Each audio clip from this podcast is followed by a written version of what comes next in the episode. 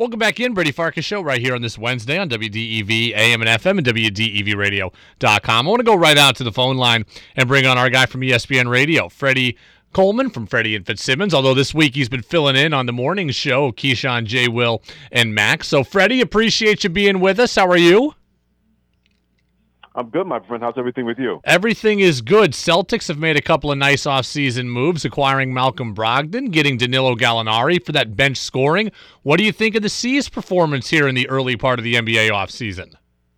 Well, not only getting help for your bench, but Brady getting longer because I thought Payton Pritchard, as much of a nice story he's been, he really got exposed, and they hunted that matchup against him in the final three games of the NBA Finals. So you get a Malcolm Brogdon that you know can organize everybody and get everybody ready at a six-four, six-five point guard. And then you get Dino Gallinari, where you bring him in, a guy that's close to seven feet that can provide that bench kind of scoring and that length on the front line. So I really like the moves they made so far to make sure they don't get exposed like that again in a playoff situation by a taller team. You know, I, I'm going to get this phrase tattooed on my forehead. Both things can be true. Two things can be true hmm. at the same time. And I think a lot of people don't seem to realize that. I look at the Celtics moves and I say, if this is all they do this offseason, I think the offseason is a success. I think these moves are going to help ease the load on Jayson Tatum and Jaylen Brown, Marcus Smart. It's yep. going to give them more rotational options. But I also also think it's true that these do not make you a guaranteed championship winner next year because Gallinari can't play defense and he's not going to be of huge use to the Celtics in the playoffs. So I think if the goal is to go you know, 62 and 20 and get the number one seed, they've done great. But they're still going to need help on the buyout market or at the trade deadline to try to win a championship. Do you see it that way? I completely see it that way. And let's also think about this, Brady. The Eastern Conference is going to be loaded because Milwaukee, you can't expect that Khris Middleton's going to have the kind of injury that did not allow him to play against the Boston Celtics, and the Celtics won that series seven in seven games. Miami's going to try to make some moves, whether they try to acquire Kevin Durant or not from the Brooklyn Nets.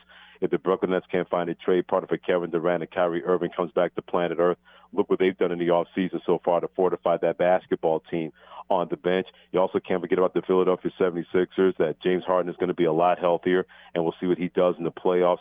The Atlanta Hawks getting Dejounte Murray. I love that backcourt between him and also Trae Young, and you don't know what they're going to do with John Collins. So, yeah, you're exactly right that there has to be another move that has to be made by the Boston Celtics because I don't believe anybody that wants to contend in the Eastern Conference is going to be finished making any kind of move because that's how competitive the Eastern Conference is going to be next year. Freddie, let's move over to the NFL. It broke a little bit before we got on the show. What'd you think of Baker Mayfield ending up in Carolina? Finally, let's put it that way. Because if you're the Carolina Panthers, there was no way that you could go into the regular season with Sam Donald as your quarterback. And yeah, they said all the right things, but what's the old line, Brady? How can you tell a person is lying when their lips are moving? you knew that somebody was going to make a play for Baker Mayfield, and now if you're the Cleveland Browns, that 18 plus million dollar contract is off the books. You can move forward because potentially, if they were not able to move Baker Mayfield, they were going to pay close to $65 million in quarterbacks that were not going to play for them this year.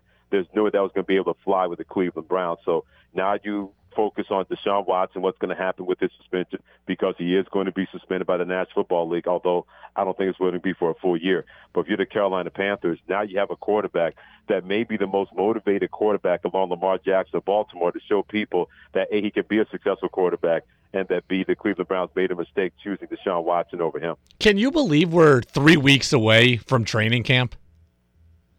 Yes, I can, and you know why? Because the NBA has made everything closer and closer yeah. for us, Brady. Because think about this: what the NBA regular season, then leading into the postseason, you get Golden State back on the top of that mountain. Then you got all the kerfuffle going on with Kevin Durant and Kyrie Irving, and the NBA free agency, and the Clippers, what they were able to do getting John Wall the NBA has been a really good part of the offseason that brings you closer and closer to NFL training camps because you think about that. We're going to blink our eyes, and it's going to be that Thursday in September where the Buffalo Bills take on the Los Angeles Rams, and many people believe both of those teams can get to the Super Bowl when it's all said and done. So I can firmly believe that it is definitely still summertime. But yeah, the NFL and college football is right around the corner. You know, I'm getting some grief from Patriots fans on social media. So there was a piece written by Henry McKenna of Patriots Wire yesterday that said basically that Patriots wide receiver Tyquan Thornton, who they drafted second round out of Baylor, that basically he may this may be a redshirt year for him. Essentially, they don't have room for him. And my thought was, my response was, they drafted him in the second round. They better have room for him, and he better make an impact. Do you think I'm right in that, or the Patriots all of a sudden good enough to be able to give second round players redshirt years again? You don't draft a second round player in modern football on the offensive side of the football and say it's going to be a redshirt year. Thank Even you. if you're loaded at that position, you find a way to get your playmakers on the field because the days are over, Brady, when you can just either sit somebody on the bench. You do that with a quarterback because you have a veteran in front of him. You want him to learn if he's not ready yet. You do the San Francisco 49ers did. When you drafted Trey Lance, the third pick in the draft, you sit him on the bench behind Jimmy Garoppolo, a guy that got you to the Super Bowl. You do that with that position depending on who's at that position. You don't do it with anybody else. If a guy's ready to play, you need playmakers on the field to help out your quarterback. You need playmakers on your field where your defense is not going to have to play a lot of snaps by trying to dink and dunk people and play run defense and all that kind of thing. So yeah, I'm 100% on your side. You don't draft a guy in the second round, a wide receiver, to say, you know what, we're going to put you on the bench and just let you learn from everybody else. You need that guy in the field sooner than later, and if he's ready, you don't waste time just getting him and keeping him behind people, thinking that's going to fly in modern football. Patriots don't have any true stars on the offensive side of the ball. Do you think their biggest worry for this year is the offense, or do you think it's their defense? It has to be their offense. I know the defense is going to play well. I don't doubt that at all. But to me, it has to be the offense because when you got to compete with Josh Allen and Buffalo, and think about all the other AFC teams. You got Yeah. Justin Herbert with the Chargers. You got Patrick Mahomes of Kansas City. You got our, our man uh, Davante Adams going out to play Yeah. the Las Vegas Raiders, and now he's reunited with Derek Carr. I firmly believe Lamar Jackson is going to be good once again with the Baltimore Ravens, and that team had the best record in the AFC after the first 10 games of the regular season. Then you got Joe Burrow in Cincinnati. They fortified that offensive line, so it has to be the offense. The Patriots and their fans better realize this. They're going to be involved in a lot more AFL games from the 60s than Patriots games in the early 2000s. They're not going to be a lot of 17, 14 games because offenses are so advanced now that you better be able to keep up with them because if you can't, you're going to be on the wrong side of a lot of 31-17, 34-20 games if you're New England. Freddie, Patriots announced since we last spoke that Pat Patriot, the red uniforms, are coming back for this year. We're going to see him at least one time. I hope more. But uh, is there a throwback uniform you want to see back in the league soon? Uh, here's the deal with that because so many so many teams have gone back to the throwback uniforms that it's really hard to say, okay, I need to see a throwback uniform. Look at the Chargers, what they were Yeah. able to do and have that as part of their uniform scheme. I love that Pat the Patriots coming back, but if I'm Tampa Bay for one year, I want to see the creamsicle uniforms. Yeah. That's the one I would love to see them have them play each and every week because I want to see what Tom Brady actually looks like in orange. I've seen him in blue. I've seen him in blue and silver. I've seen him in pewter. I want to see what Tom Brady looks like in creamsicle uniforms with the Buccaneers logo on the side of the helmet. That's what I want to see. I want my Seahawks to bring back the royal uh, royal blue jerseys with the silver pants and the silver helmet. And since they're going to be awful this year, they can look just like they looked the first time they had those uniforms. Yeah, go back to the days of Jim Zorn and Steve Largent where they couldn't stop anybody, but they were fun to watch. It. That's another good one. Here's another good one as well. The Denver Broncos going back to the Orange Crush uniforms.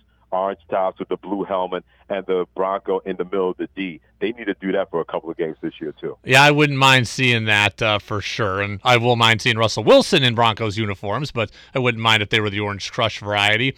Hey, uh, so let me ask you a little life advice question here. Uh, I'm in men's league hoops, right? We got a game tomorrow, and I'm a loser and a selfish player who keeps track of his point totals and all that at age 32. I had 46 in week two of the league. I had 12 in week three. Should I let it fly or just realize that that was an aberration and, uh, you know, be a little more reserved in my shot taking tomorrow night? If you're open, you always got to let it fly. You get an open look. I don't care if it's pickup basketball. I don't care if it's two on two in the backyard. I don't care if you're shooting by yourself, working on your game.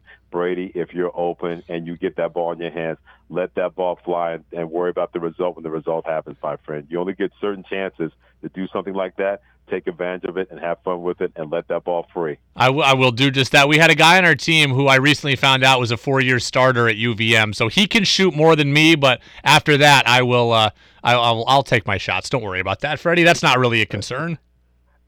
No, it's not. And by the way, who's the player on your team that played four years at UVM? Colin McIntosh, big man, uh, was there 05 to 09, and uh, Okay. pe- he didn't play. You know, that was the pocket of teams that didn't play in the NCAA tournament, so they don't get as much notoriety. But he averaged 12 a game his senior year, 08 09.